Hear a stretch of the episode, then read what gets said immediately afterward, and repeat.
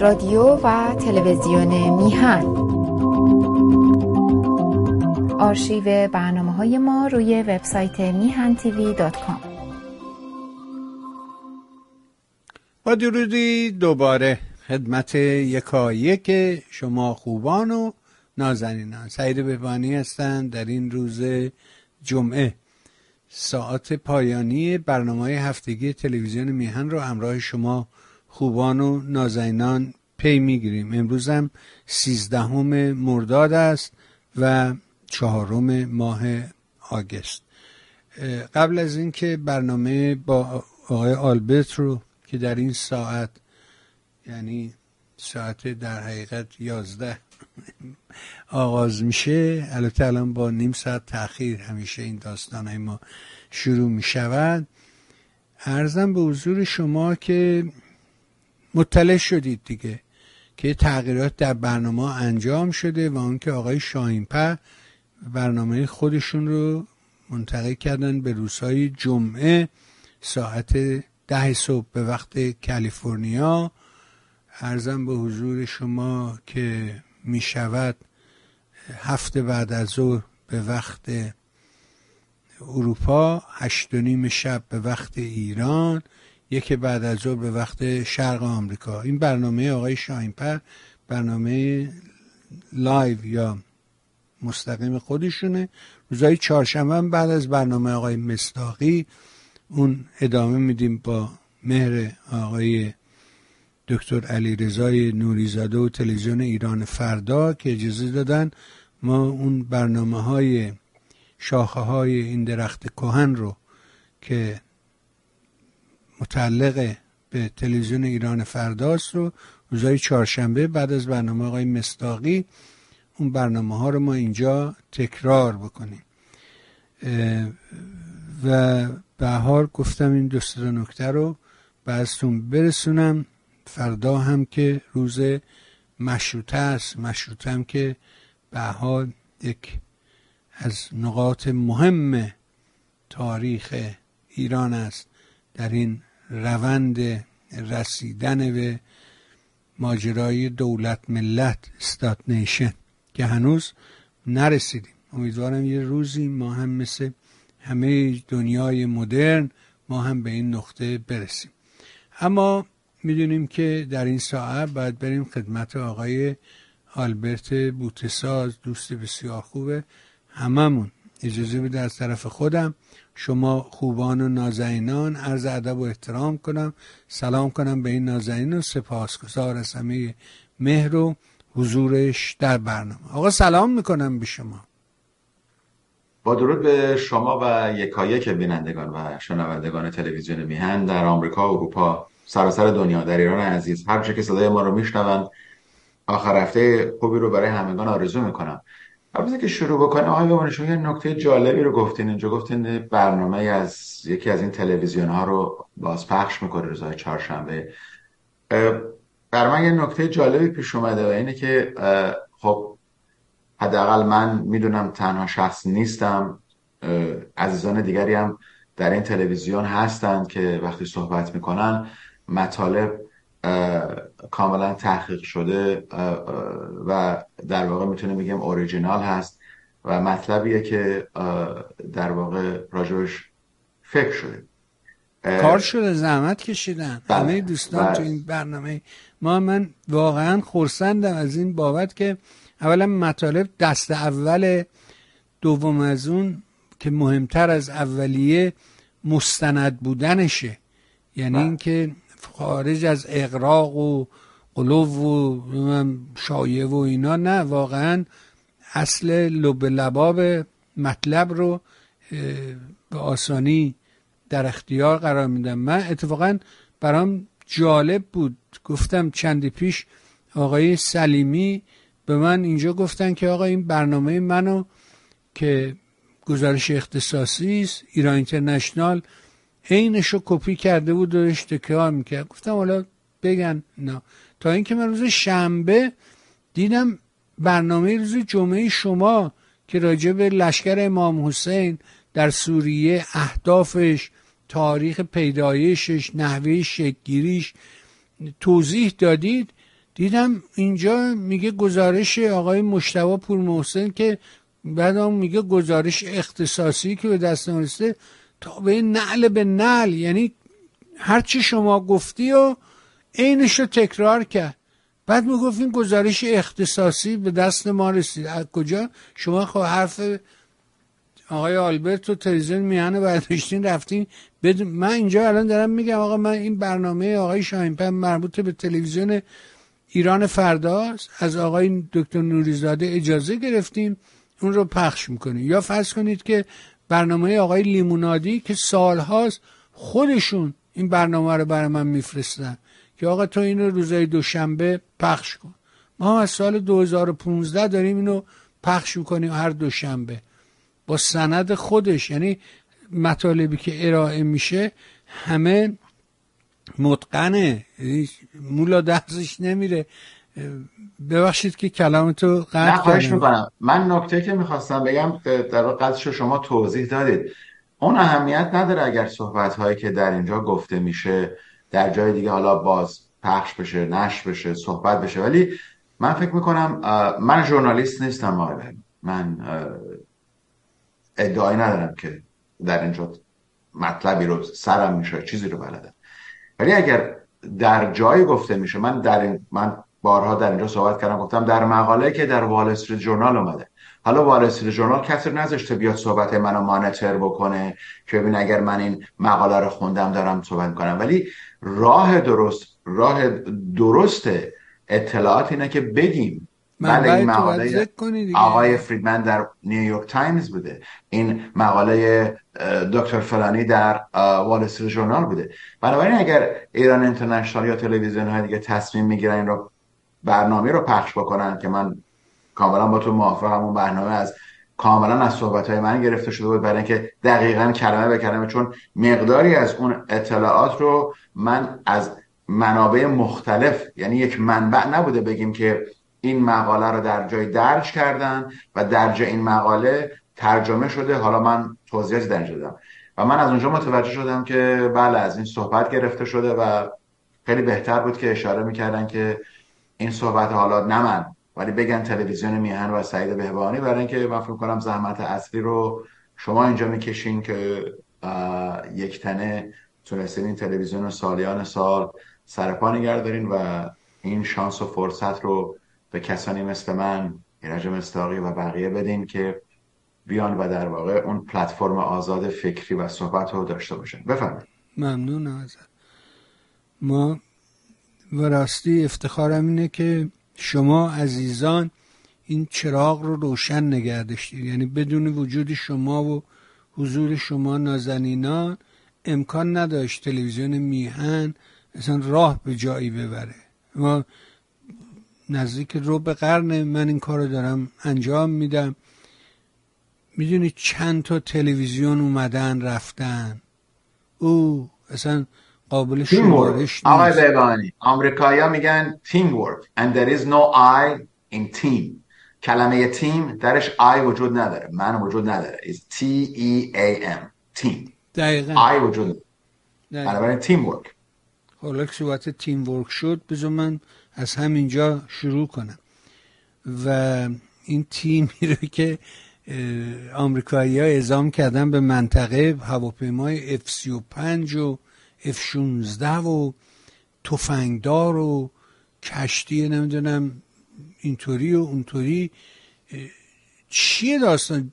می‌خوان جنگ کنن؟ یعنی خب این معین معلومه که فرمانده نیروهای آمریکایی رفت به امارات با این پنجتا کشور امارات یعنی بحرین و نمی‌دونم خود امارات و عربستان و قطر و اینها. عمان پنجتا کشور حوزه خلیج فارس رفت نشست گفتگو کرد و داستان خب این میزان نفتی است که از خلیج فارس عبور می‌کنه و آزاری است که جمهوری اسلامی به این کشتی ها به صادرات وارد می‌کنه. چین هم خب تو این داستان از این منابع داره بهره می‌بره. چیه واقعا این ماجرای اعزام این تیم نظامی؟ چیه به منطقه؟ می‌خوان چیکار کنن آمریکایی تصمیم گرفتن واقعا به جنگم با جمهوری اسلامی؟ البته خب جواب کوتاه خیر. ولی این خیر خیلی گسترده تر از این. تشدید تنش در حال تنگه هرمز یا خلیج عمان و خلیج فارس این دفعه قدر جدیتر بگم دفعات قبل این سپاه پاسداران از طریق پایگاه نظامی که در بندر عباس هست و اگه به نقشه که ما بارها نگاه کردیم که فاصله کمی هست که اون تنگه هرمز گرد میشه و اکثر مشکلات در اونجا یا در داخل این طرف دهانه یعنی از خلیج فارس به تنگه هرمز صورت می‌گیره. دفعات قبل سپاه پاسداران توسط نیروهای خودشون سوار می شدن فرود می آمدن به تانکرهای نفتی ولی این دفعه شروع کردن تیراندازی کردن. یعنی دو هفته پیش بود که سعی کردن که یک تانکر متعلق به کویت که نفت از کویت نفت می‌خواست ببره تکساس آمریکا که متعلق به شرکت شوران بوده تیراندازی می‌کنن و در اون زمان نیروهای در واقع آمریکا که در اونجا مستقر بودن نه این نیروها که شما اشاره کردین ولی نیروهای دیگه بلا فاصله با فرستادن یک یا دو هواپیمای A10 میرن نزدیک به اون تنکر میشن و نیروهای سپاه پاسداران فرار می‌کنن. بنابراین این دفعه چون مسئله تیراندازی شد برداشت دستگاه اطلاعاتی و نظامی آمریکا نظامی اطلاعاتی آمریکا این بود که ما باید قدرت بازدارنده در اینجا داشته باشیم. اون قدرت بازدارنده در از دو هفته پیش به این طرف بدین نحو شکل گرفته که نیروی دریایی آمریکا دو زیر دریایی اتمی دو رزمناو جنگی که موشک با موشک های هدایت قدرت شلیک موشک های هدایت شونده دارن. هواپیماهای A10 که هواپیماهای شکاری و در واقع دفاعی از بالا هستند و هواپیماهای F16 و هواپیماهای F35 و در آخرین خبر هم اومده که هواپیماهای F22 هواپیماهای F22 آمریکا هیچ کشور جز ایالات متحده آمریکا این هواپیما رو نداره. من چندین سال پیش در پایگاه نظامی نلیز ایر فورس بیس در لاس وگاس بودم شاید حدود 7 سال پیش و یکی از این هواپیماها روی زمین بود و چیز بسیار وحشتناک و قول پیکری البته دقیقا به اون توضیح ندادن که حالا این هواپیما چی کار می‌کنه ولی این هواپیماها همونطور که می‌دونید از سیستم استلث استفاده می‌کنن که ردیابی رادار رو جلوگیری می‌کنه. موتورهای این هواپیما پوشیده است و داستان زیادی داره. در حال علاوه بر اینها که ما اشاره کردیم دیشب پنتاگون تصمیم می‌گیره که نزدیک به 2500 تفنگدار مسلح آماده رزم بفرسته بریم و تمامی اینها حالا این نیروها رو کنار بخوایم بذاریم نشون میده که تنش داره اونجا زیادتر میشه. آمریکا برای آمریکا مسئله بازدارندگی جمهوری اسلامیه. خب بازم اشاره می‌کنیم انتخابات پیش رو هست. و ایالات متحده آمریکا به رهبری آقای پرزیدنت بایدن می‌خوان که در یک سال آینده یا در 15 ماه آینده که مسئله فعالیت های انتخاباتی هست مسئله پیش نیاد که نتونن کنترل برش داشته باشن. بنابراین این نیروها به عنوان یک سری نیروی بازدارنده است و پیام به جمهوری اسلامیه که اگر شما بخواین مسئله درگیری در منطقه ایجاد بکنین ما آمادگی این رو داریم. یعنی دیگه این دفعه فقط یک ناو هواپیمابر نرفته اونجا نیروهایی هستند که قادر به حمله جلوگیری و در واقع نشانه گرفتن سپاه جمهوری گروه جمهوری سپاه پاسداران جمهوری اسلامی هست. جمهوری اسلامی هم در اینجا مانورهای رو در اون منطقه انجام داده. قدرت رزمارایی خودش رو نشون داده. تقریبا تمام هواپیماها و پهپادهایی که در پایگاه نظامی بندر عباس بوده بیرون کشیدن که در این در واقع نمایش قدرت باشه. اینجا غیر از پیام به جمهوری اسلامی پیام به روسیه و چین هم هست. و پیام مهمتر از اون به نظر من برای عربستان سعودی و کشورهایی که در اون منطقه قدرت دفاع از خودشون رو ندارن. امارات متحده عربی کشور عمان کویت و بقیه کشورها من جمله عربستان سعودی. که ما در اینجا هستیم و اون تصوری که فکر می‌کردیم که آمریکا داره منطقه رو رد, رد پای نظامی خودش رو داره کم می‌کنه ما مجبور هستیم الان برگردیم. و من فکر می‌کنم یک بیاعتمادی اینجا وجود داره بین ایالات متحده آمریکا و جمهوری اسلامی. برای جمهوری اسلامی به خاطر مسائل تحریم ها و به خاطر اینکه آمریکا روی عراق داره فشار می‌ذاره که جلوی قاچاق دلار رو به جمهوری اسلامی بگیره نظر دلارهای عراقی که برای مصرف داخل عراق هست به جمهوری اسلامی بره. و این مسئله می‌تونه روی ارزش ریال در داخل در داخل ایران در یکی دو ماه آینده اگر جمهوری اسلامی بخواد شیطنت بکنه اگر جمهوری اسلامی بخواد تانکرها رو مجددا تیراندازی بهشون بکنه من فکر می‌کنم که اهرام هایی که آمریکا می‌تونه استفاده می‌کنه خیلی قوی تر هست. ولی جمهوری اسلامی در اینجا دنبال پیدا کردن اون اهرامیه که بتونه ایالات متحده آمریکا رو تحت فشار بذاره. و متحدان و طرفداران آمریکا که من اشاره کردم حالا اسرائیل هم می‌تونیم به اون لیست اضافه بکنیم. بنابراین نه آمریکا نه جمهوری اسلامی قصد درگیری مستقیم رو دارن و هر دو دارن قدرت نظامی خودشون رو بازوی نظامی خودشون رو به همدیگه نشون میدن. فرستادن این دارایی جنگی فرستادن این ملیتری اسست به منطقه نشان دادن اینه که آمریکا داره نشون میده که ما نه تنها آمادگی درگیری قدرت درگیری رو داریم نه تنها آماده هستیم بلکه می‌تونیم. این دفعه با داشتن نیروهای متفاوت روی زمین می‌تونیم جلوی هر نوع مسئله تجاوز شما به مسائل کشتیرانی نفتی در منطقه در خلیج عمان در تنگه هرمز و خلیج فارس رو بگیریم.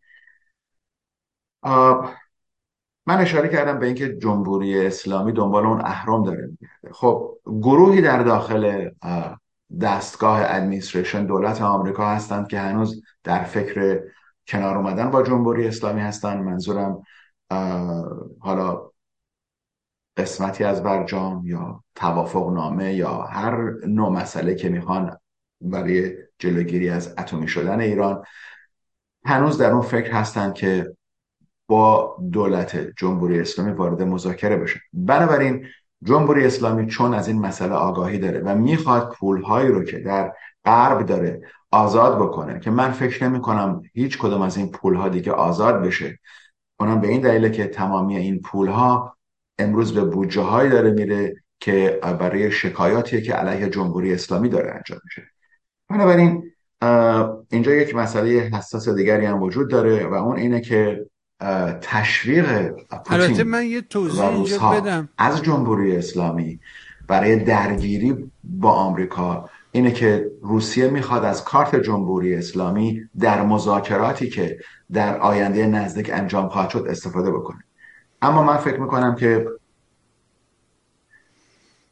این تنش ها در چند ماه آینده بیشتر خواهد شد. درگیری های بزن در روی که سپاه پاسداران انجام میده بیشتر خواهد شد. برای پنتاگون تصمیم گرفته که این دفعه کاملا آماده مجهز و قدرت نمایی خودش رو در اونجا نشون بده. باور من بر اینه که جمهوری اسلامی فقط و فقط دنبال فشار و اهرامی رو پیدا بکنه که بتونه آمریکا رو تحت فشار بذاره. فقط و فقط برای پس گرفتن پول ها فقط و فقط برای برداشتن تحریم ها بدون اینکه تغییر رویه بخواد بده. آمریکا حاضر هست این کار رو با جمهوری اسلامی انجام بده ولی به جمهوری اسلامی تذکر دادن که شما باید نه تنها ما زمانی که اگر این پول ها موافقت بکنیم آزاد بکنیم شما باید تغییر رویه بدیم برداشت جمهوری اسلامی در خاتمه اینه که بله خب ما با عربستان رابطه ایجاد کردیم با مصر هم داریم رابطه ایجاد می‌کنیم. اگر سر چاه نفتی هم که بین عربستان و کویت و ایران مشکلاتی هست ما نماینده کویت رو دعوت کردیم بیان. بنابراین ما تمام فعالیت داریم انجام میدیم. ولی ایالات متحده آمریکا دنبال این مسائل کوچک نیست. دنبال اینه که جلوی شرارت جمهوری اسلامی رو اگر می‌تونن بگیرن. بفهمید آره ولی اینا آره دارن خیلی تقلا می‌کنن که یک جمهوری یعنی یه آمریکا رو ضعیف نشون میدن.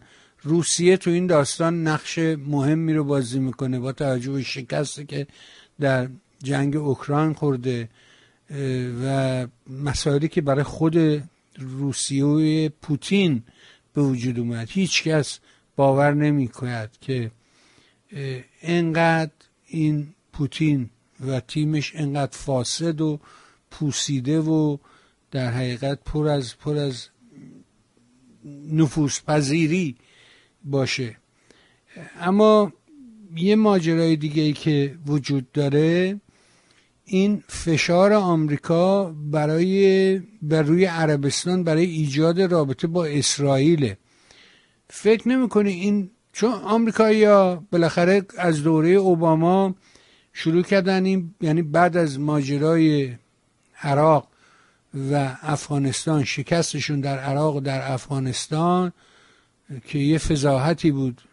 بدتر از ماجرای ویتنام گفتن نه دیگه ما سرباز نمی‌بریم و برمیگردیم. از منطقه میایم بیرون. عملا اعلام کردن دوره ترامپ که ما از منطقه بیرون خواهیم اومد. ماجرای تحویل دادن افغانستان به طالبان بخشی از این پروژه بود. ولی الانم به عربستان دارن فشار میارن که با اسرائیلیا رابطهش رو برقرار بکنه. این لشکرکشی ها چقدر تاثیر داره رو این رابطه عربستان و اسرائیل فکر می‌کنی؟ این آیا اصلا ارتباط داره؟ نداره؟ چیه؟ اینو برامون اگه ممکنه نگاهت باشه صد درصد ارتباط مستقیم بین فرستادن حالا تفنگداران دریایی آمریکا و نیروی نظامی و اون دارایی نظامی آمریکا و انتقال هواپیماهای جنگی و انتقال هواپیماهای در واقع که پشتیبانی بکنه از تانکرها. غیر از اون مسئله تشدید اون جنگ دیپلماتیک یا جنگ لفظی مسئله ای که در اینجا وجود داره حالا اگر بخوایم سفر رئیس موساد هم در یکی دو ماه پیش به آمریکا در داخل این مسئله بکنیم و یه چشماندازی داشته باشیم به ایجاد روابط دیپلماتیک بین اسرائیل و عربستان سعودی. عربستان سعودی به رهبری محمد بن سلمان خواستهایی رو داره و خواستهای خودش رو بدین ترتیب بیان کرده. و همونطور هم آمریکا یک سری خواست داره و در واقع مسئله اسرائیل.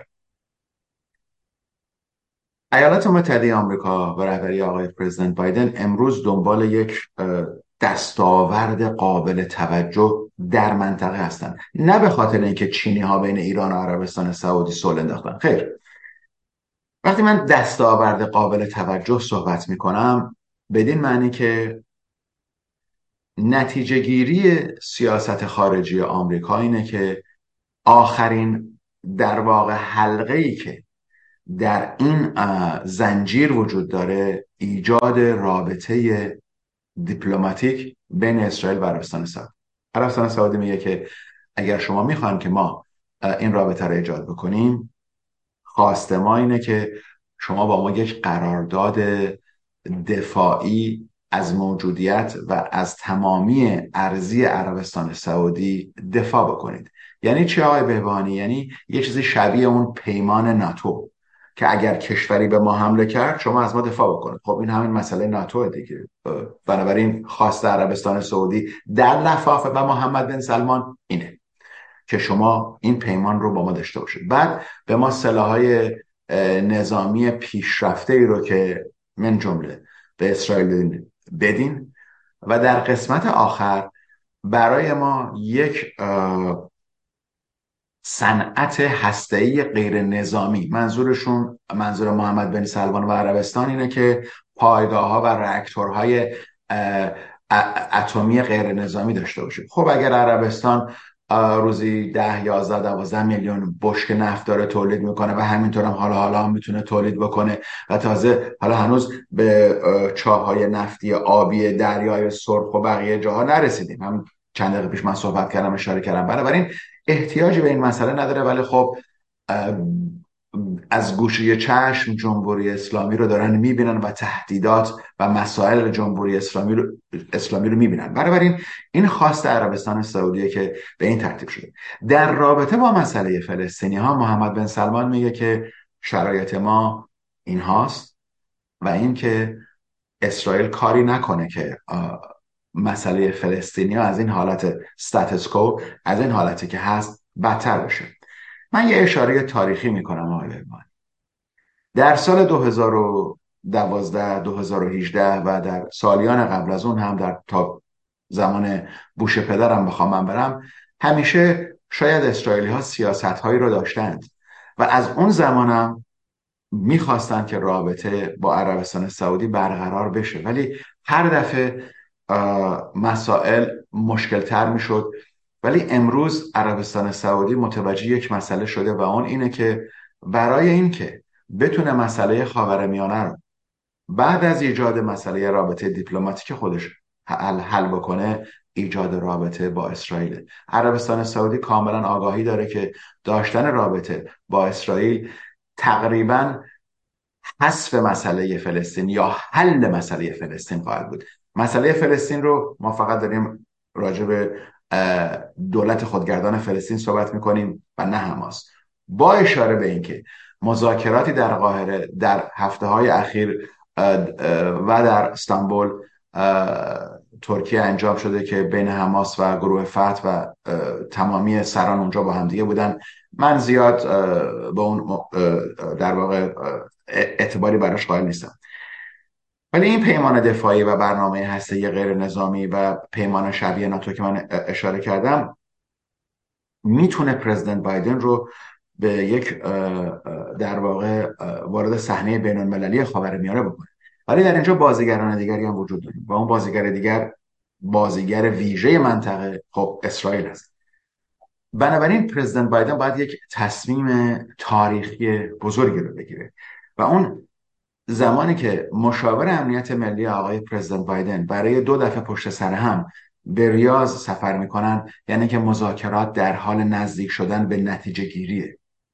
به نتیجه گیری بدین معنی که امروز بزرگترین مسئله ای که برای عربستان سعودی جلوی در واقع راه این کشور هست نه تنها ایجاد رابطه با اسرائیل هست بلکه نگه داشتن منطقه خاورمیانه در حالت غیر جنگی هست. بدین معنی که اگر بتونن جلوی نفوذ یعنی برنامه ریزی به این نحو داره انجام میشه ببانید سوریه رو که خواستن وارد مسئله لیگ کشورهای عرب بکنن. عراق امروز از اون تکه پاره شدن خودش که در شمال کردها هستن و در جنوب شیعیان هستن هنوز داره رنج می‌بره. ولی دیدی رو که عربستان سعودی داره در اینجا می‌دونه که جمهوری اسلامی نه تنها در عراق خب اول از لبنان شروع کردن مسئله شیعه کردن لبنان رو. دوم در عراق زحمت کمتری رو کشیدن چون شیعیان در اونجا اکثریت داشتن. ولی اتفاقی که امروز داره میافته و نگرانی زیادی داره برای عربستان ایجاد می‌کنه و به خاطر همین مسئله است که دارن راجع به این طرح به طور آزاد صحبت می‌کنن مسئله سوریه است. سوریه امروز جمهوری اسلامی آدم های بیکار جوانان بیکار و اونهایی که در ارتش های مختلف و گروه های مختلفی بودن در داخل سوریه داره استخدام می‌کنه. کلاس های فارسی داره می‌ذاره و بین فارسی داره یاد میده و مناطقی که در داخل دمشق و در واقع اون مناطقی که حرم هست حرم حضرت زینب هست در اونجا دارن شهرک ها و انکلیف و منطقه من مناطقی درست می‌کنن که در واقع تماما شیعیان در اونجا زندگی بکنن. بدین معنی که دارن مناطقی رو مثل جنوب لبنان درست می‌کنن که در اونجا اون مناطق تحت نفوذ جمهوری اسلامی و شیعیان باشه. بنابراین وقتی ما به تمامی این مسائل نگاه می‌کنیم که عربستان سعودی هم کاملا با این مسئله آگاهه و دیدن چطور لبنان از چنگشون در رفت و دیدن لبنان که یک موقع عروس خاورمیانه بود و مرکز در واقع نفوذ عربستان سعودی بود و با بودن خاندان هایی که در داخل منظورم خاندان حریری هست که طرفدار عربستان سعودی بودن با حذف رفیق حریری و بقیه دیدیم که چطور نقش لبنان به هم ریخت. اون فرمول داره در سوریه اجرا میشه و عربستان از این مسئله نگرانه و به خاطر همین مسئله است که هنوز ترس رو از جمهوری اسلامی داره می‌بینه. بنابراین ملحق شدن عربستان سعودی به این طرح و طرحی که آمریکا امروز داره شاید بتونن با یک مسئله در واقع با یک تیر در واقع دو مسئله خاورمیانه رو حل بکنن. یک ایجاد رابطه بین عربستان سعودی و اسرائیل. دو مسئله حل مسئله فلسطینی ها و ایجاد کشور یا منطقه آزاد یا منطقه خودمختار برای فلسطینی ها آیا این مسئله انجام خواهد شد؟ به نظر می‌رسه که عربستان سعودی زیاد روی روابط مجددش با جمهوری اسلامی نگاه نمی‌کنه و تمرکز بیشتر رو روی این طرح که من در اینجا اشاره کردم و این تعهد رو از دولت اسرائیل و دولت نتانیاهو می‌خواد که گام معینی رو برای سرنوشت فلسطینی ها برداره باید اشاره بکنیم که در زمانهای گذشته شاید اسرائیل چند دفعه تصمیم گرفت که با مسئله فلسطینی ها کنار بیاد. یعنی ایجاد اون کشور کشور مستقل فلسطین باشه. و بهترین شانس هم در سال 2000, 2000 بود در زمان پرزنسی آقای کلینتون و نخست وزیری آقای اهود بارک و شخص عرفات که تمامی سرزمین ها داشت برگشت داده می‌شد به اینها فقط سه درصد از اورشلیم رو اسرائیل بر می داشت و در مقابلش سه درصد دیگه زمین در جای دیگه می‌داد. ولی در 23 سال گذشته تغییرات زیادی در خاور میانه ایجاد شده و همونطور که داریم می‌بینیم امروز عربستان خودش رو در جایی داره نگاه می‌کنه که احتیاج داره هم به قدرت نظامی آمریکا و هم به در واقع رابطه با اسرائیل. آیا آمریکا این رابطه رو حداقل پشتیبانی خواهد کرد که ایجاد بشه؟ به نظر من ورود عربستان سعودی به پیمان ابراهیم باعث در واقع حل خیلی از مشکلات در خاورمیانه خواهد شد. اما فراموش نکنیم مسئله حماس و مسئله حزب الله و مسائل دیگر در خاورمیانه حل نخواهد شد. اونها باید در واقع جمهوری اسلامی باید حل بشه. و همونطوری که اریل شارون نخواست وزیر سال 2000 در به زمانی که پرزیدنت بوش به عراق می‌خواستن حمله بکنن و حمله کردن اریال شاران گفتش که عراق آدرس عوضیه آدرس درست تهرانه. شما باید به تهران حمله بکنید و همونطور که می‌دونیم حذف صدام بود که در واقع نیروهای جمهوری اسلامی و سپاه قدس رو به داخل خاورمیانه فرستاد و اجازه داد که مرزهای عربستان سعودی مرزهای عراق و مرزهای سوریه رو چنان متزلزل بکنن که امروز عربستان سعودی با تمام در واقع قدرت نفتی و قدرت اقتصادی که داره هنوز ترس از مسئله موجودیت و حفاظت از کشور خودش داره. باور من بر اینه که پرزیدنت بایدن با وجود که نمی‌خوان سیاست خارجی رو در خاورمیانه سیاست جدید خارجی رو پیاده بکنن ولی این تنها طرح طرحیه که آمریکا دنبالش هست و روی این مسئله شدیدن دارن کار می‌کنن. باید دید که آیا اون فرستادن نیروها با این مسئله که بر این اطمینان رو به عربستان سعودی میده که آمریکا واقعا می‌خواد از شما دفاع بکنه؟ آیا این علامتیه به عربستان سعودی که ببینید بله ما نسبت به این مسئله کاملا ایمان داریم. باور من بر اینه که آمریکا امروز در حال حاضر ادمنستریشن دولت آقای پرزیدنت بایدن دنبال این مسئله هستن که این مسئله رو حل بکنن. و این من فکر می‌کنم آخرین شانسیه که آمریکا برای حل این مسئله داره. چون زمانی که چرخ انتخاباتی آمریکا شروع بشه مسائل, مسائل خارجی به نظر من با مشکلی که ما در اوکراین داریم به فراموشی سپرده خواهد شد. و برای همین مسئله هست که امروز عربستان سعودی و محمد بن سلمان تقاضا کردن که مذاکرات صلح اوکراین در عربستان سعودی انجام بگیره. البته همونطور که گفتم نماینده از روسیه دعوت نکردن. بفهمید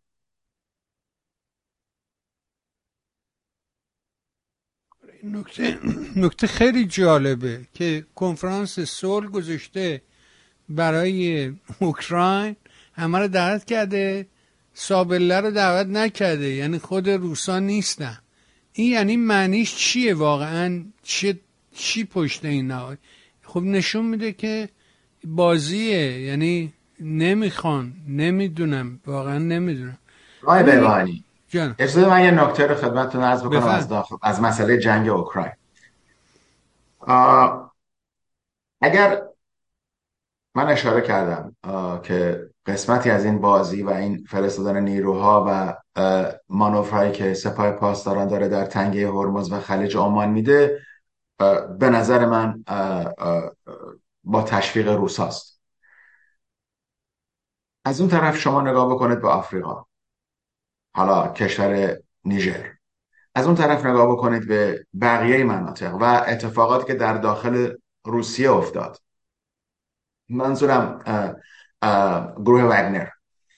و مهمترین اتفاقی که داره میافته امروز در جنگ اوکراین اینه که اوکراینی ها با استفاده از اون پهبادهای دریایی نه پهبادهایی که پرواز می‌کنه. یه پهبادی هم هست که از روی دریا میاد و اون حملاتی رو که به پلهایی که روسیه رو به, به جزایر کریمه داره متصل می‌کنه توسط این پهبادهای دریایی انجام شده. بنادر روسیه ببخشید نیروهای روسیه در دریای سیاه مورد حملات این پهپادها قرار گرفتن.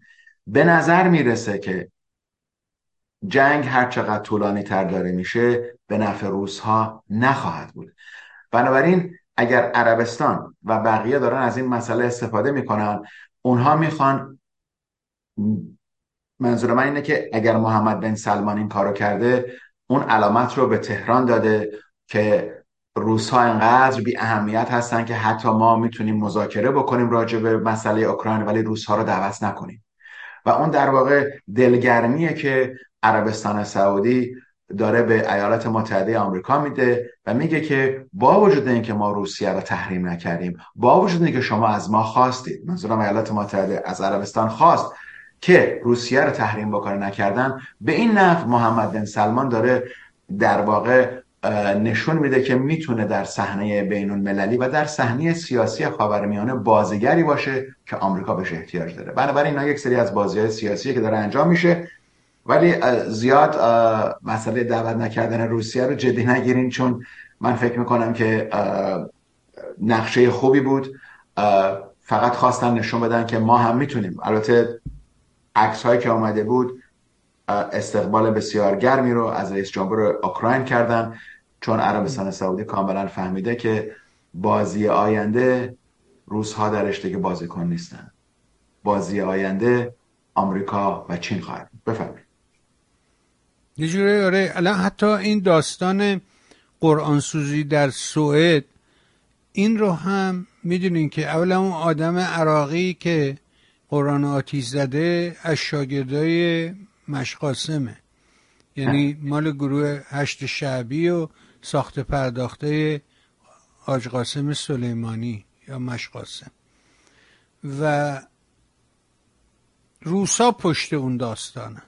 دقیقا به خاطر همین پارامتری که تعریف کردی یعنی تحریم نشدنشون نگرانیشون از همین قصه تحریمه. و خیلی داره بازی خاورمیانه شکل دیگه ای به خودش میده جمهوری اسلامی هم همونطور که شما گفتی خیلی داره تقلا می‌کنه برای به دست آوردن پول فقط. من یه چیزی رو تو این مجموعه بگم و اونه که می‌خوام نظر شما رو بشنوم. چون این من این رو چند بار تکرار کردم. و اونه که وقتی که بایدن به سر کار اومد پرزیدنت بایدن شد رئیس جمهور آمریکا خب همه کارهایی که ترامپ انجام داده بود این داره عکسش می‌کنه. یا مثلا از یونسکو اومد بیرون. هفته گذشته دیدیم که خانم جیل بایدن همسر پرزیدنت بایدن رفت اونجا و چقدر استقبال کردن و هورا کشتن و کف زدن که بله آمریکا مثلا خودش مبتکر یونسکو بوده. خودش مثلا اینا رو درست کرده. نمی‌تونه از تو یونسکو بیاد بیرون. و ما اشتباه کردیم و, و برگشتن. یکی دیگه از موضوعات همین قصه برجام بود که از اولم گفتن اشتباه بایستی ما جمهوری اسلامی رو مهار کنیم. بهترین راهش هم همین گفتگو و سیاست گفتگو و نمی‌دونم قرارداد و این حرفاست. و جمهوری اسلامی هم چون این رو فهمیده بود که اینا صد درصد می‌خوان که برجام امضا بشه هی تاخچه بالا میذاشت و هی ناز می‌کرد و هی می‌گفت نه باید اینم اضافه کنید و سپاه هم اینطوری کنید اونم اینطوری کنید. تا اونجایی که دیگه همه می‌گفتن همین دوشنبه امضا میشه. شما جز کسانی بودی که میگودی برجام دو برجام دو. ولی اون کسی که لغت زد به این داستان برجام خود جمهوری اسلامی بود و به خاطر اینکه فکر می‌کرد که می‌تونه حالا که اینا اینجوری راقبن برای امضا می‌تونه امتیازات بیشتر بگیره. تا جایی رسید که دیگه بایدن گفت برجام مرده دیگه فایده نداره.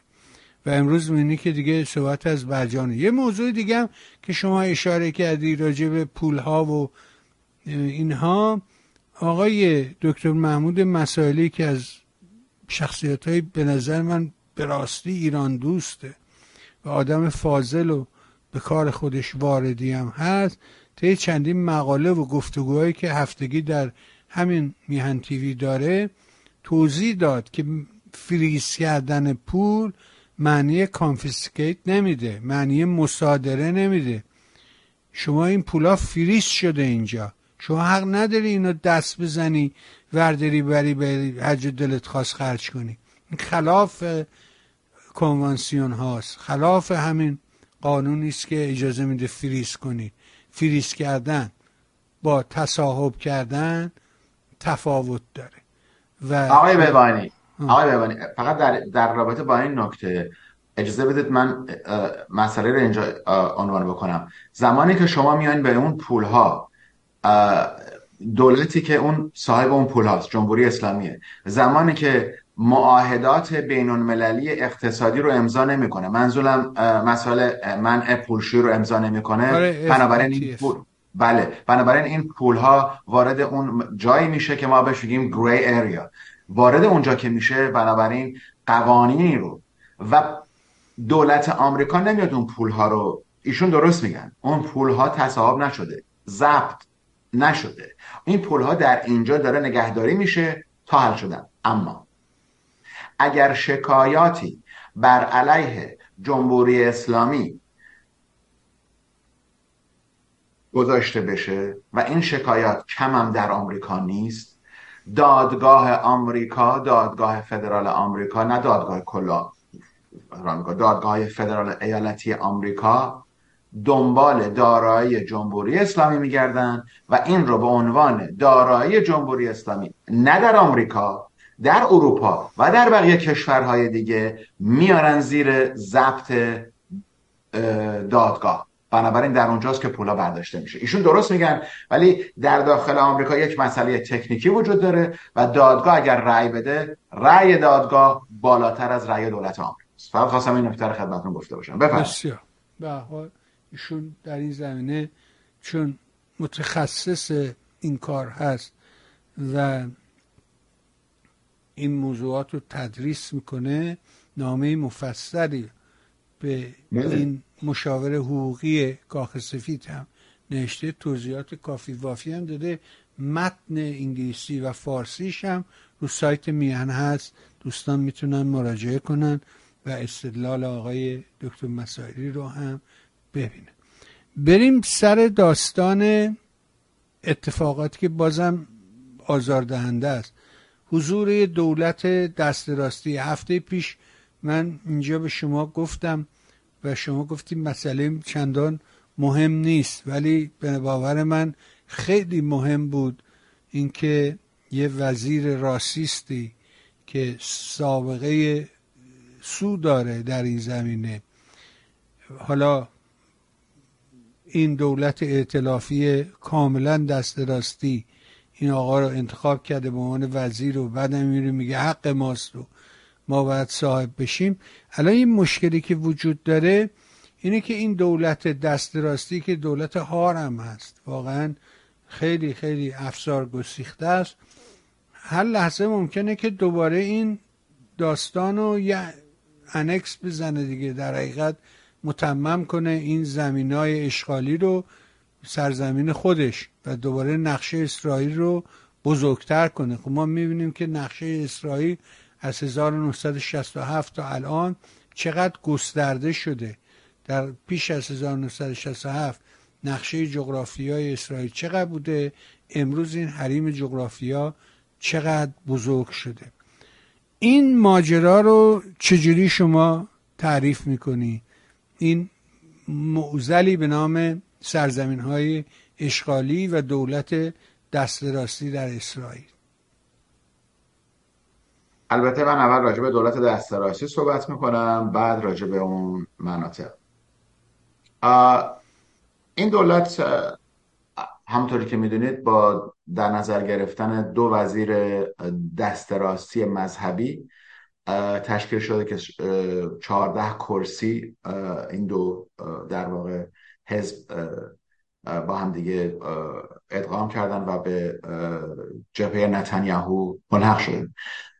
حزب لیکود و شخص نتانیاهو با وجود اینکه عناصر مذهبی درشون هستن ولی به طور کلی سکولار هستند امروز نمی‌تونیم این رو پوشیده بذاریم که خب نتانیاهو برای اینکه یه مقداری مسائل قانونی داشت و این شانس براش پیش اومد که با این دولت دست راستی مذهبی یا دولت دست راستی افراطی مذهبی رو تشکیل بده قصد اولیه نتانیاهو این نبوده. نتانیاهو همیشه و حزب لیکود با احزاب مذهبی میانه رو که در واقع حقی برای فلسطینی ها قائل هستند. منظورم من دارم صحبت می‌کنم راجع به حزب شاس.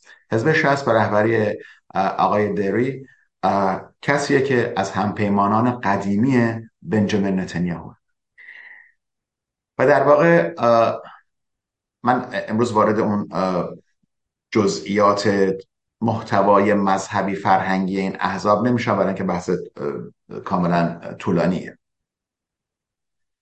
ولی امروز آقای نتانیاهو از وضع این دو وزیر دست راستی و اونی که شما گفتید رفته به روی منطقه بیرونی مسجد الاقصا کاملا آگاهی داره. و این وزیر به طریقی که تونستن در پارلمان اون شماره آرا رو بیارن به خاطر اینکه منافع اسرائیلی هایی که ما بهشون میگیم شهرک نشین ها هستن یعنی در مناطقی که حالا دیگه امروز اصلا اهمیت نداره مناطق اشغالی ها چون دیگه اونها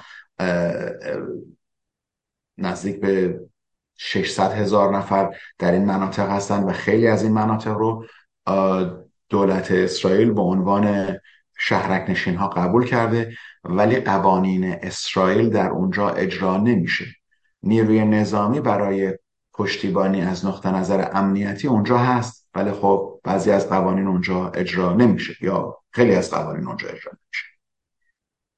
این دولت دست راستی آقای بهبانی دفعه اول نیست که در اسرائیل انجام شده. در زمانهای گذشته هم دولت دست راستی در واقع سر کار بوده. و در زمان سال 2012 زمانی که خود آقای بنجامین نتانیاهو سر کار بودن با دولت دست راستی خواستن مناطقی رو در واقع ملحق بکنن خونه سازی های بیشتری بکنن. در اون زمان آقای اوباما در سال آخر رئیس جمهوری خودشون بودن و گفتن که صبر کنید یه دقیقه. به دولت شما این کارو نکنید ما در مقابلش به شما هواپیماهای F-35 رو میفروشیم. آقای نتانیاهو هم این کارو نکرد. اون سرزمین ها اون شهرک سازی ها رو نکرد و آمریکا قول فروش هواپیمای F35 رو داد و به اسرائیل تحویل دادن.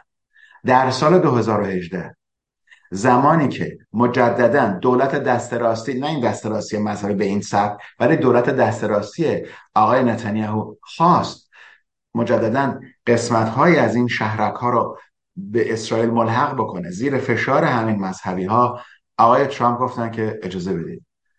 شما این کار نکنید. ما پیمان رو راه میندازیم به نام پیمان ابراهیم. دیگه ما خیلی راجع پیمان ابراهیم صحبت کردیم که قطر بحرین سودان مراکش و چند کشور دیگه عضو این هستن.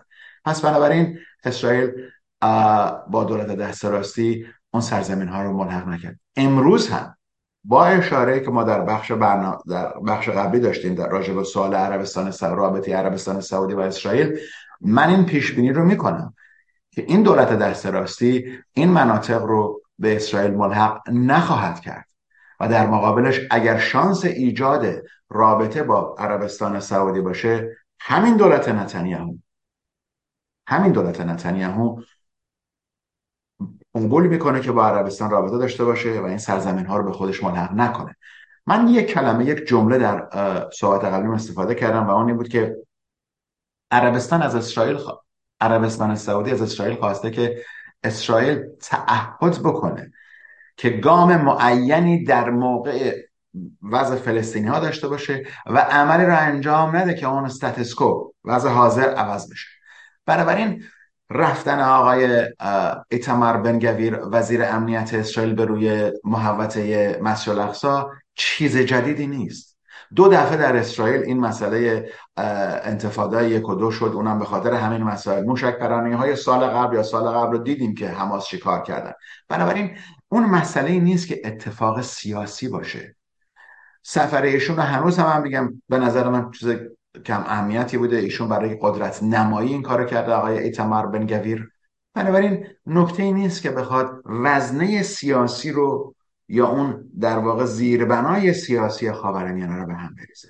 امروز زیربنا اتفاقی که داره میفته. بنابراین اگر من دارم این حرف رو می‌زنم خب چه اتفاقی خواهد افتاد؟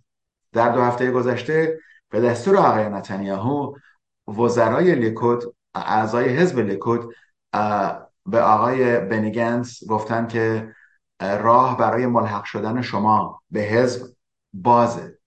بدین معنی که برنامه سیاسی داره به این نحو میشه که اگر آمریکا موفق بشه و اون گام گسترده سیاسی رو در خاور میانه پیاده بکنه و رابطه عربستان سعودی و اسرائیل رو ایجاد بکنه دولت آقای نتانیاهو کاری که خواهد کرد از آقای بنیگنز و حتی از آقای لپید دعوت می‌کنن که به دولت ملی بپیوندن. آقای نتانیاهو بارها این صحبت کردن.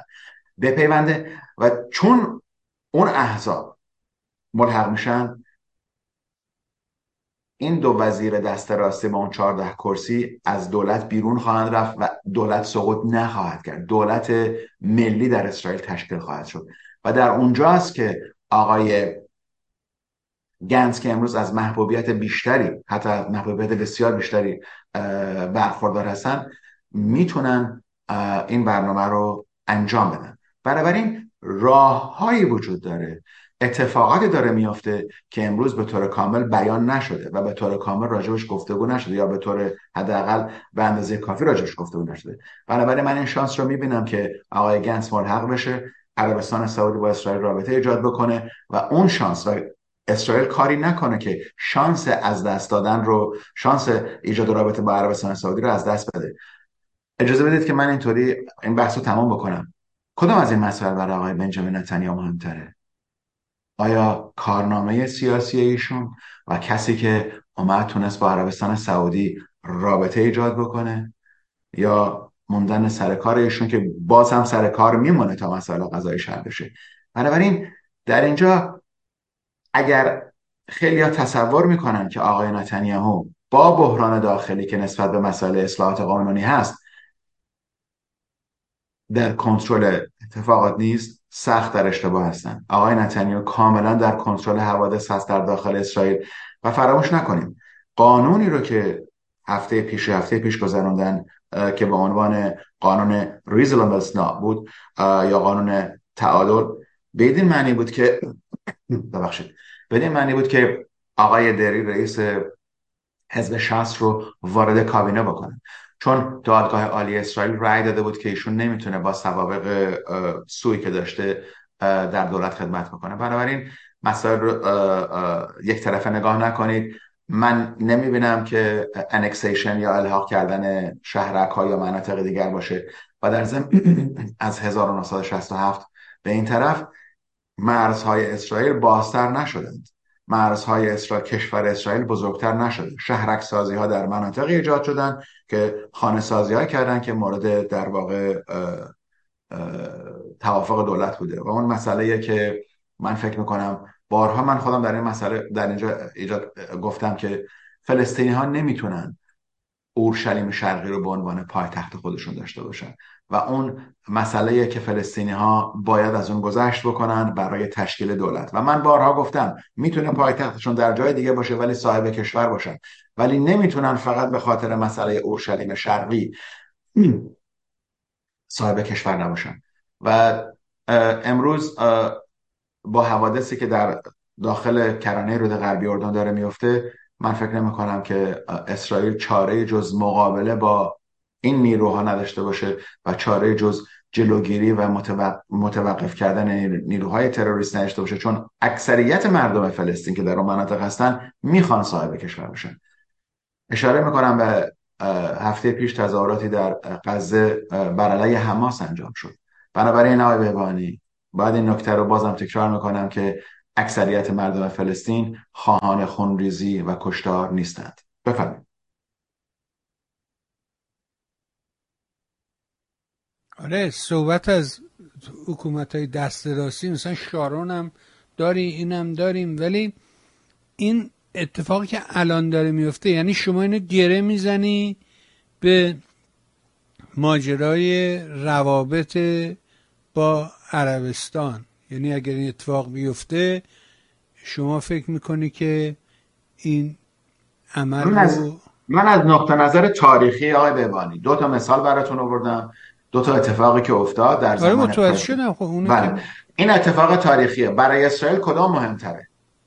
برای اسرائیل اگر آمریکا بیاد تعهد بده که آ شما این کارو نکنید. ما اصلا تمام شما زیر چتر اتمی ما که هستین زیر چتر دفاعی ما در ستکام منطقه از اروپا اسرائیل رو در آوردن وارد ستکام خاورمیانه کردن. بنابراین یک سیاست مدار کهنه کاری مثل بنجامین نتانیاهو باید ببینه که چی به نفع کشور اسرائیل و شهروندان اسرائیل است. نکته من در اینجاست. بله من من, من اینو به همدیگه رفت میدم کاملا.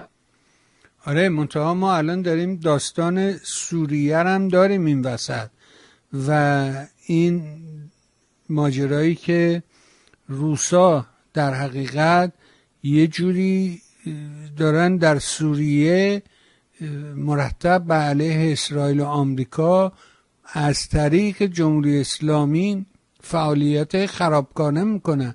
اونجا تکلیف چیه اون وقت به نظره در سوریه آقای بهبانی اتفاقی که خواهد افتاد اینه که اگه خاطرتون باشه یه زمان نام 8 9 سال پیش ده سال پیش من زمانی که اول در اومدم در تلویزیون میهن گفتم مسئله روسیه به سوریه رفت داره. امروز هم دوباره تکرار می‌کنم. مسئله سوریه به روسیه رفت داره و مسئله روسیه به اوکراین رفت داره.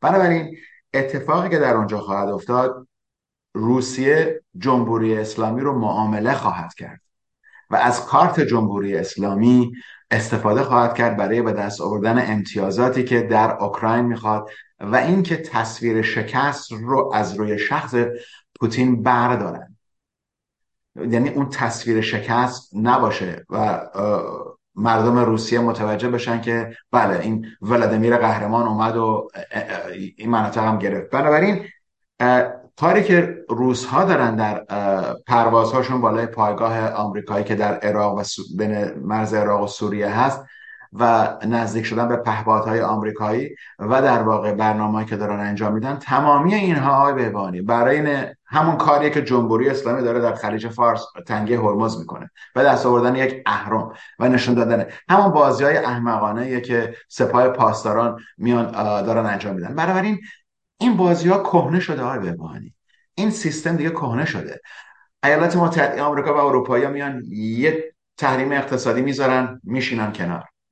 در نیجر اومدن کودتا کردن. خب تمامی دارایی نیجر در بانک های نیویورک دوباره همان مسئله فریز و تحریمه.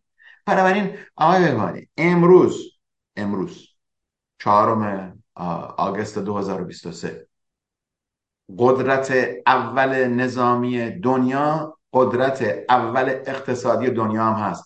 بنابراین روس ها ندارن. روس ها در اون جایگاه نیستند که بخوان با 900 نفر. تمامی نیروهای آمریکایی در در سوریه 900 نفر هستن. بنابراین آمریکا آنچنان نیروی نداره. این این نیرو بیشتر نیروی اطلاعاتیه که بتونن در واقع از روی زمین ببینن چه اتفاقاتی داره در اونجا میگذره. من روسیه هم وزنه ای نمی‌دونم که بتونه تغییر بده و در ضمن فراموش نکنه ما اسرائیل امروز خیلی با سیاست در سوریه عمل کرده. همونطوری که به طور مرتب هی دارایی جمهوری اسلامی و سپاه قدس رو در سوریه هی می‌زنه. تا حالا مهار کردن. نتونن نتونستن متوقف بکنن. اتفاقی که داره میفته اینه که روزها تا زمانی که اسرائیل به اوکراین اسلحه نده هیچ نوع سلاح تهاجمی هواپیمایی که جمهوری اسلامی و سپاه پاسداران دنبال هواپیمای سوخوای یو 35 هستن نمیدن. روسا این اسلحه رو به جمهوری اسلامی این هواپیما رو نخواهند داد. بنابراین اون مرز فکری روشن بین روسیه و اسرائیل وجود داره. مسکو و اورشلیم همدیگر رو می‌فهمند همونطوری که مسکو دست اورشلیم رو باز گذاشت و در سوریه هر کاری می‌خواد برای سپاه پاسداران و سپاه قدس انجام بده. بنابراین این نتیجه گیری رو ما می‌تونیم انجام بدیم که در این حالت روزها در واقع اشکال عمدهشون با آمریکاست و می‌خوان که آمریکا اون تحریمات رو برداره و جنگ اوکراین رو به نحوی که روسها می‌خوان پایان بدن. بنابراین تمامی این مسائل به همدیگه ربط داره. روسا از جمهوری اسلامی استفاده می‌کنن. برای فشار روی آمریکا خود روسا همون کار دارن می‌کنن و در این طرف اسرائیل ساکت نشسته بدون اینکه اسلحه بده نمی‌خواد که با روسیه درگیری بشه. بنابراین تکلیف سوریه به این نحو انجام خواهد شد که عربستان سعودی با آوردن برگرداندن سوریه به اون لیگ عرب و سرمایه گذاری برای بازسازی داره اون کمک رو انجام میده. روسا اون پولو ندارن. جمهوری اسلامی هم اون پولو نداره. بنابراین تنها بازیگر اصلی عربستان سعودیه. پس بنابراین همه این کارت ها همونطوری که ما با هم دیگه صحبت کردیم به هم دیگه ربط داره. ایجاد رابطه عربستان سعودی و اسرائیل مسئله فلسطینی ها مسئله سوریه و من فکر می‌کنم بازنده اصلی در این وسط جمهوری اسلامی خواهد بفرمایید. آره هر جوری که این تاسو قل میدی جمهوری اسلامی بازنده اینا بله. چقدر بیکفایتن. هرچی ورق برندم دستش میدی باز این بازنده از سر میز بلند میشه.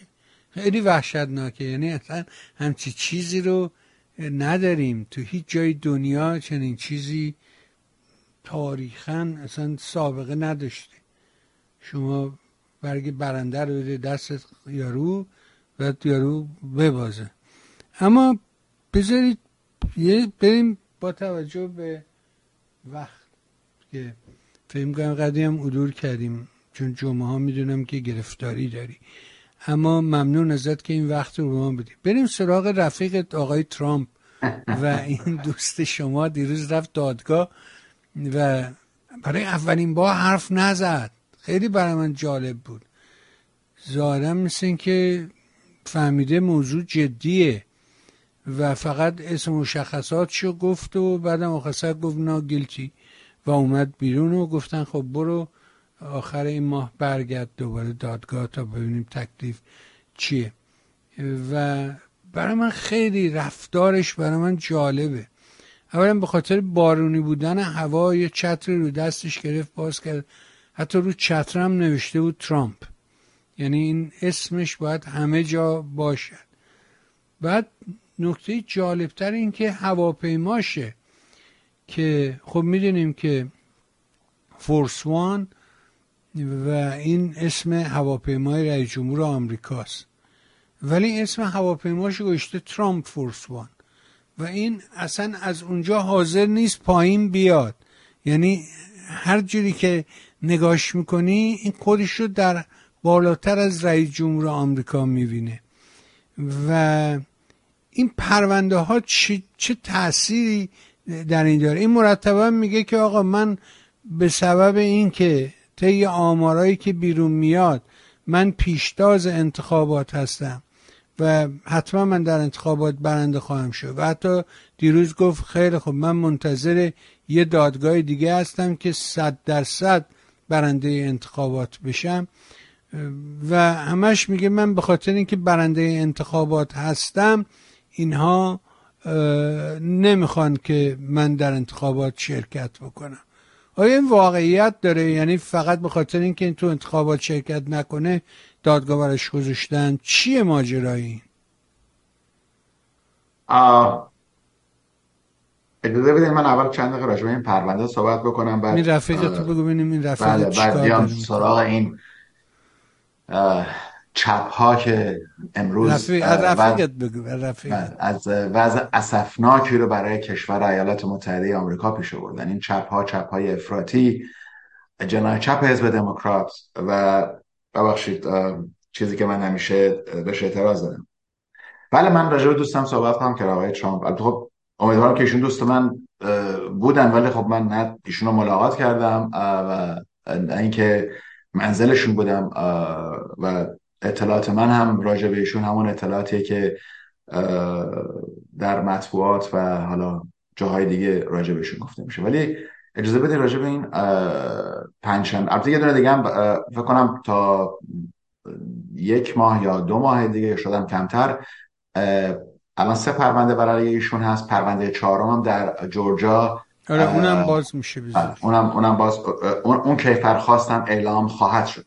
آره اون همون بود که می‌گفت فقط 11780 تا رای برام بده به هم آره آقای ترامپ خب اینا یک سری اتهامات نگران کننده ایه و من فکر می‌کنم پیامدهای خطرناکی هم برای دفتر رئیس جمهوری و شخص رئیس جمهور خواهد داشت.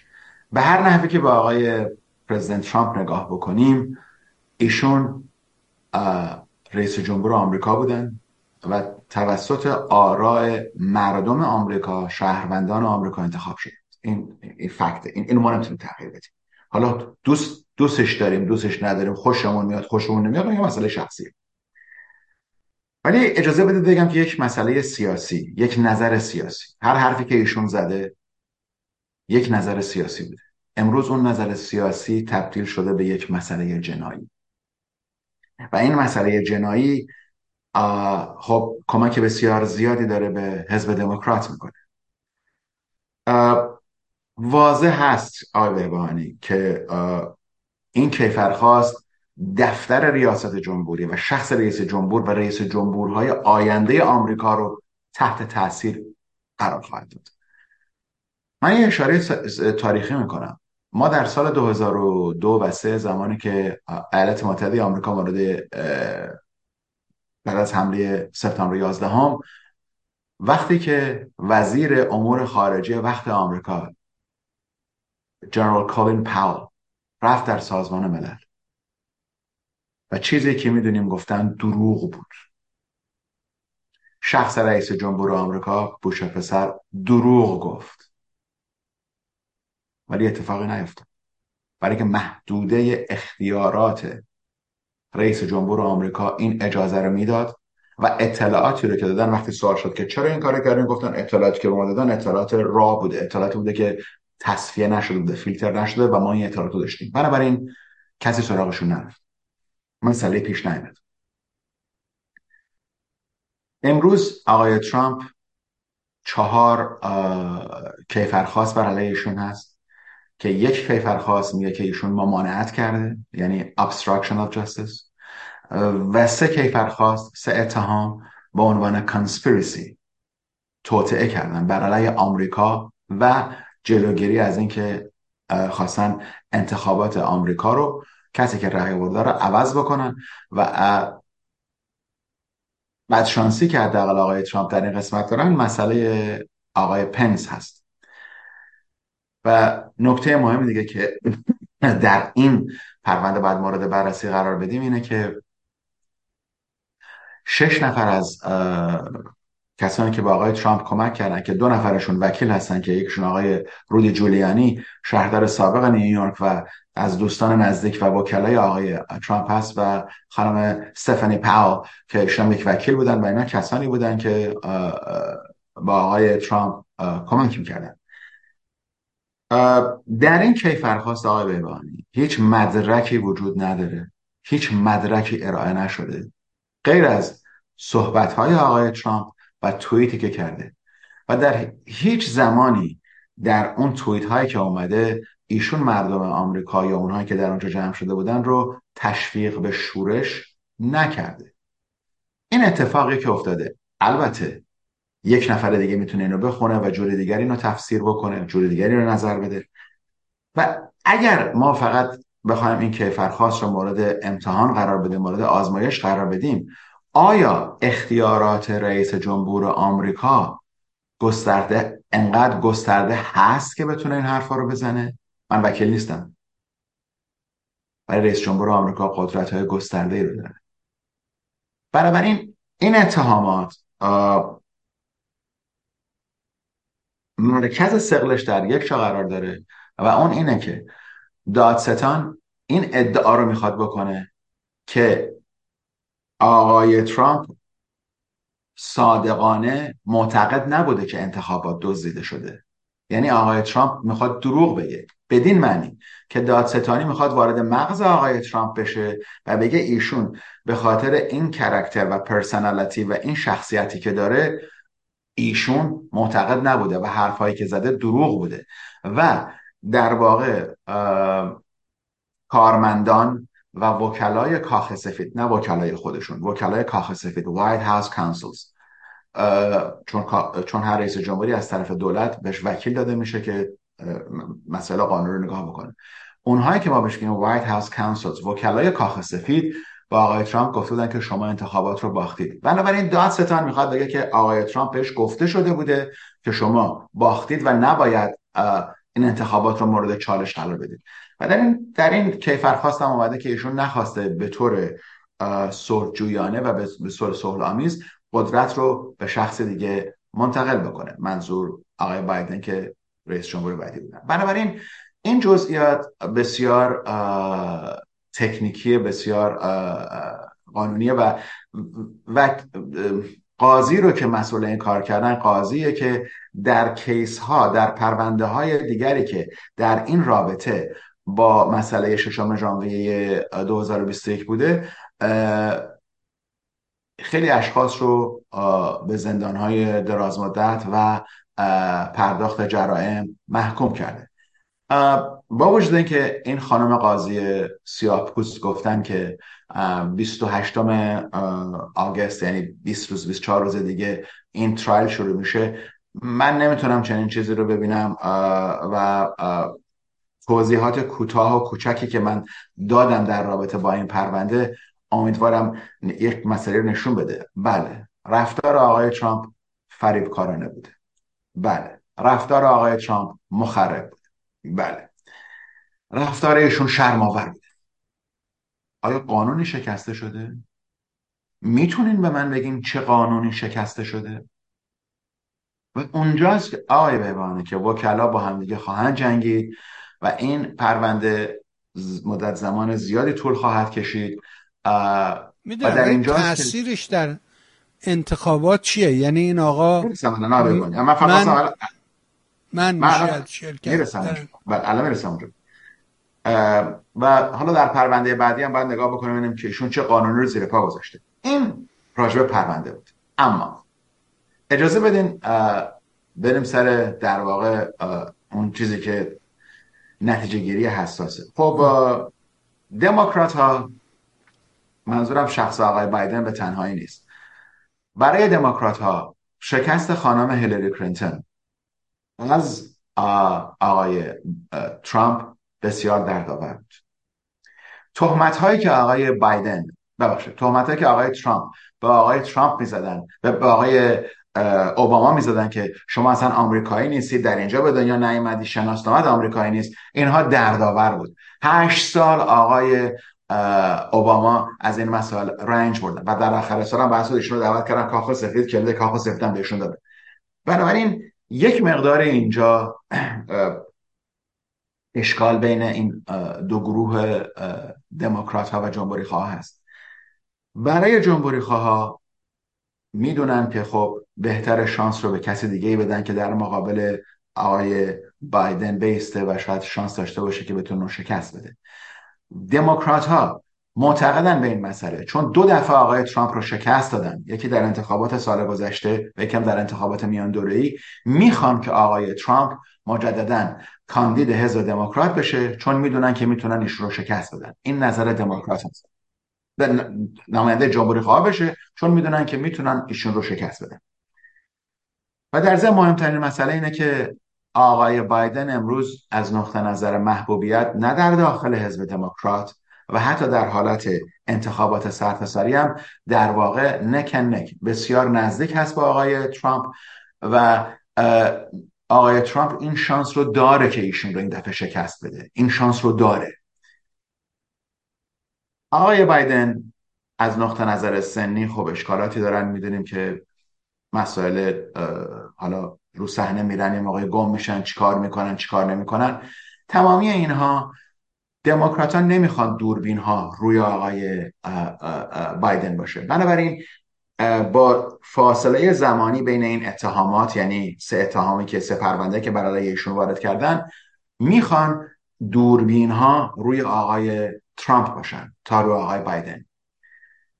توجه بکنیم آقای بهبانی اگر واقعا به قول این طرفی ها فر می‌خوایم صحبت کنیم عادلانه صحبت بکنیم آیا آقای هانتر بایدن پسر آقای بایدن رئیس جمهور آمریکا که اون ادعا رو کرده اون پول ها رو از اوکراینی ها و چینی ها گرفته. آیا ایشون نباید مورد محاکمه قرار بگیره؟ آیا باید اینقدر در داخل وزارت دادگستری آمریکا پارتی بازی بکنن که ایشون حتی بره جلوی قاضی قاضی بگه آقا می‌دونی چی داری امضا می‌کنی؟ همین دو هفته پیش بود که ایشون گفت نه من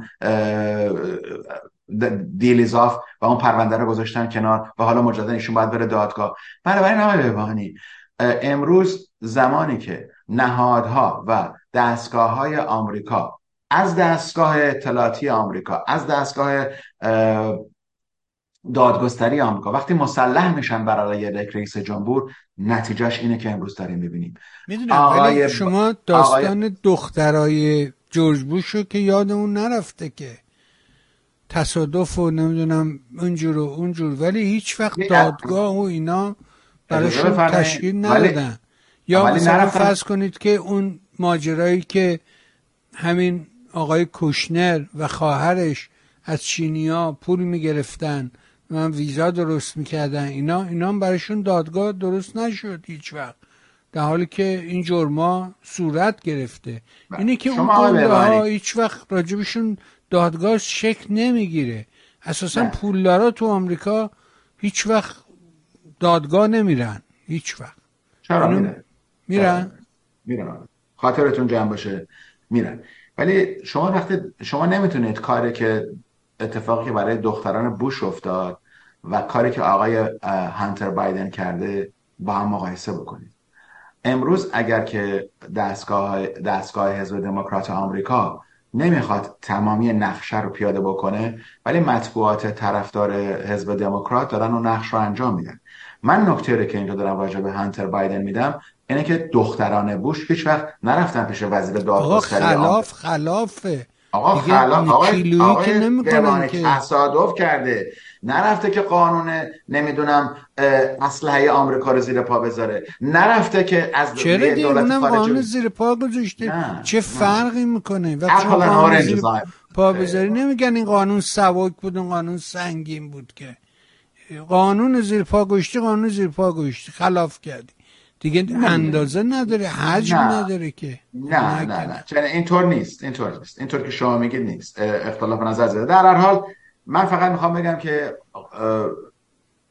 مشکلات زیادی دادستانی خواهد داشت و امروز تنها مسئله که هست اینه که دموکرات ها بر این تصورن که می‌تونن ترامپ رو شکست بدن و می‌خوان دوربین ها از روی president برداشته بشه و راجب president آمریکا صحبت نکنن. راجب ترامپ صحبت بکنن و ایشون انتخاب بشه و در چهار سال آینده معلوم نیست که اگر آقای بایدن انتخاب بشه چه اتفاقاتی خواهد افتاد. که به احتمال خیلی زیاد اگر همین خانم vice president بمونن به احتمال خیلی زیاد در میانداری ایشون کنار خواهد رفت. ولی نکته آخری که من می‌خوام بهش اشاره بکنم یعنی که چی؟ یعنی چی در میان داری که ناخن رفت؟ یعنی چی میشه؟ آقای ترامپ اون قد... آقای بایدن اون قدرت چهار سال دیگه موندن در کاخ سفید رو نداره.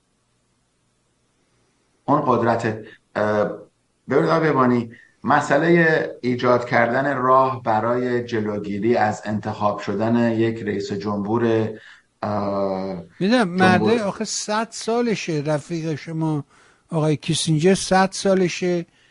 خب ایشون که نمیده انتخاب بشه حرف... نه نظر نظر. کار نظر- کردن نظر. از نظر حرف زدن کار کردن فکر کردن اینا هنوزم میگن آقای کیسینجر. پس خب بنابراین همه کس همه کس یه جور they don't age the same way. همه که یه جور سن پیدا نمی‌کنن. یکی آقای بهبانی 50 سال فوت می‌کنه یکی 90 سالگی فوت می‌کنه. یکی اه، 60 سالش میشه نمی‌دونم دچار هزار نوع بیماری میشه. همه اینا مسئله ژنتیک همه اینا مسئله طبیعت هم هست. ولی من چیزی رو که دارم می‌بینم اینه که آقای ترامپ مقصر هستند نه مقصر قانونی. یعنی خطای قانونی نکرده. ایشون زیاد صحبت می‌کنه. ایشون از گروه های پشتیبانی می‌کنه که نباید پشتیبانی می‌کنه. بنابراین ایشون قدری یعنی اونجایی. که زنگ می‌زنه به یارو میگه که به میگه آقا 11780 تا رای برای من درست کن. یعنی خلاف نیست به نظر شما؟ از نقطه نظر قدرت رئیس جمهور آمریکا که پشتیبان اجرای قانون هست این نمی‌تونه جلوی جوری. من دارم راجع به این صحبت می‌کنم. این مسئله جلوی جوری صد درصد. اون چیزی که در آمریکا میگیم beyond reasonable doubt.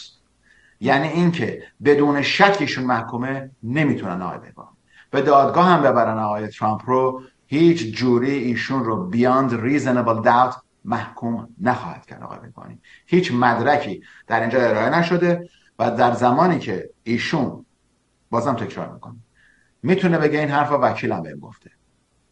و چون رئیس جمهور آمریکاست محدودیت های گسترده ای داره. این کلمه رو خواهش می‌کنم شما در چند ماه آینده هی در نظر داشته باشید که چطور وکلای آمریکایی و وکلای ایشون از این استفاده خواهند کرد. برداشت من اینه آقای بهبانی و برداشتی که من دارم بعد از مطالعه های فراوان و صحبت کردن با یک دو تا از هنوزم من جوابمو نگرفتم بفرمایید. یعنی شما فکر می‌کنی که برای ایشون منع قانونی ایجاد نمی‌کنن که وارد رقابت انتخاباتی نشه. خیر. محکوم نشده آقای چی میشه؟ محکوم نشده ایشون هنوز. به چیزی محکوم نشده. اتهام. در آمریکا میگن you are innocent till you are proven guilty. شما بیگناه هستین تا زمانی که ثابت بشه گناهکارین. اگر رفتن دادگاه شما دوازده نفر جوری گذاشتی جلوی ایشون. دوازده تا جوری دست بالا کردن همشون. گفتن ایشون محکوم اون وقت محکوم. شما به من می‌خوام بگین که در آمریکا که یک اه، اه، کیس که می‌خواد بره دادگاه دو سال سه سال طول می‌کشه مال آقای ترامپ بلا فاصله می‌خوام ببرن دادگاه. نقشه اینه. نقشه دموکرات و دوستان چپ شما این هست. ولی انجام نخواهد شد.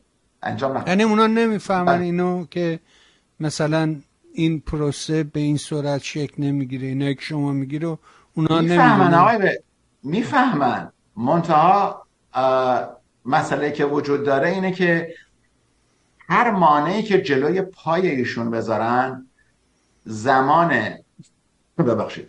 اینکه آقای ترامپ بره انتخاب ببخشید. مسائل انتخاباتی انجام بده رو کمتر می‌کنه. چرا؟ می‌دونن. منتها دارن معانه جلو پای ایشون می‌ذارن و این مانع گذاشتن که ایشون رو خسته بکنه. بنابراین مسلما می‌دونن. شما الان روزنامه های آمریکا رو نگاه بکنید رادیوهای آمریکا رو نگاه بکنید و تلویزیون های آمریکا رو. تلویزیون هایی که کیبل هستن که تنها چیزی که از فقط راجع آقای ترامپ دارن صحبت می‌کنن. خب بله. خب این خوبه. ولی تا چه اندازه های بهبانی؟ تا اندازه که مردم خسته میشن. من فکر می‌کنم نمی‌تونن آقای بهبانی جلویشون رو بگیرن. برای اینکه دلیلی که من اطمینان زیادی دارم به این مسئله هر رأی که علیه ایشون داده بشه آقای بهبانی میره کجا؟ دادگاه عالی آمریکا. دادگاه عالی آمریکا یه چیزی رو استرایک می‌کنه خط می‌زنه میگه حالا باید این کارو بکنید بنابراین در دادگاه عالی آمریکا با اون نه قضاتی که پنج به چهار به نفع جمهوری خواه هستند هم شما مورد بررسی قرار بدید. من نمیگم اینطوری میشه ولی میگم اون شانس هست. آره اون خودش انتخاب کرده. خب قالبشونو بله. خودش انتخاب کرده. و یکی از اشتباهاتشون هم همینه. یعنی اینکه ما دیدیم مثلا چند تا از این قضات بودن که همین الان توی کنگره و سنا هم همین وضعه. یعنی مثلا خانم فاینشتاین که سناتور کالیفرنیاست 90 و چند سالش اصلا تکون نمی‌تونه بخوره. ولی حاضر نیست کنار بره. این چیز وحشتناکیه و همشون پیرن. و اینا اصلا حاضر نیستن کنار برن و یه های دیگه ای بیان سر کار. یه دلیل دیگه هم وجود داره برای حالا شما خانم فاینستن رو اشاره کردیم برای اینکه تصور ایشون اینه که اون شخصی که میاد سر کار ممکنه به اندازه ایشون اون سیاست های جناح چپ حزب دموکرات رو دنبال نکنه.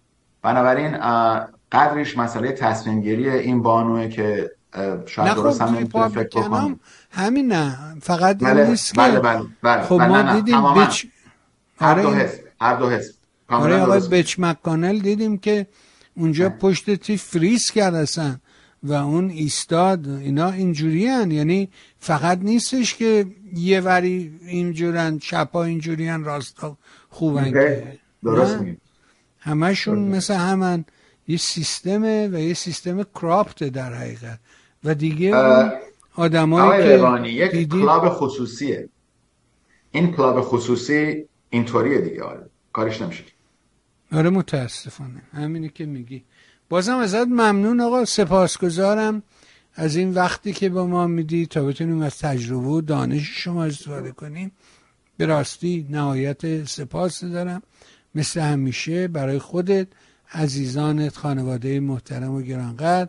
همسر نازنین پدر و مادر بزرگوار از صمیم قلب آرزوی بهترین دارم تا فرصت دیگر رو برنامه دیگه و گفتگو ممنون و مرسی. با سپاس و بدرود. تشکر از شما. ممنونم.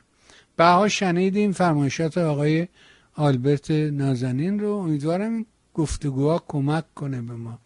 این برنامه رو از دست ندید. به دوستانتون حتما معرفی کنید. سایت میهن رو به دوستان معرفی کنید از این که میگم سایت میهن به این دلیل که از همون اولی که شروع کردم گفتم آدرس ما اینجاست. خیلی جاهای دیگه ما پخش میشیم نمیم دیده میشیم از همش پلتفرم هم ممنونیم که لطف می‌کنن. چی می‌دونم از جی ویز که برنامه ما رو با سختی تحمل می‌کنه و پخش می‌کنه. نمی‌دونم تیوی باکس خصوصی مترجمی که برنامه ما رو پخش می‌کنه پنجره همه این عزیزان. ولی خب ممکنه فردا اینا پخش نکنن. ولی ما هستیم ما آدرسمون هست میهن TV dot com. اون رو اگر داشته باشید و هر کجای جهان که باشی یه قدر اینترنت داشته باشی صدا و تصویر ما رو می‌تونی دریافت کنی. در ایران هم صدای ما رادیوی میهن رو روی satellite می‌تونید دنبال کنید تلفن هم که هر کی امروز داره اپ میهن تیوی رو حتما دانلود کنید کمک می‌کنه. لینک ها رو لایک کنید شیر کنید. ازتون ممنون و متشکرم. بازم برای شما خوبان مثل همیشه آرزو می‌کنم روز و روزگار اونجوری که دلتون می‌خواد براتون باشه. با تشکر از شما. ممنون.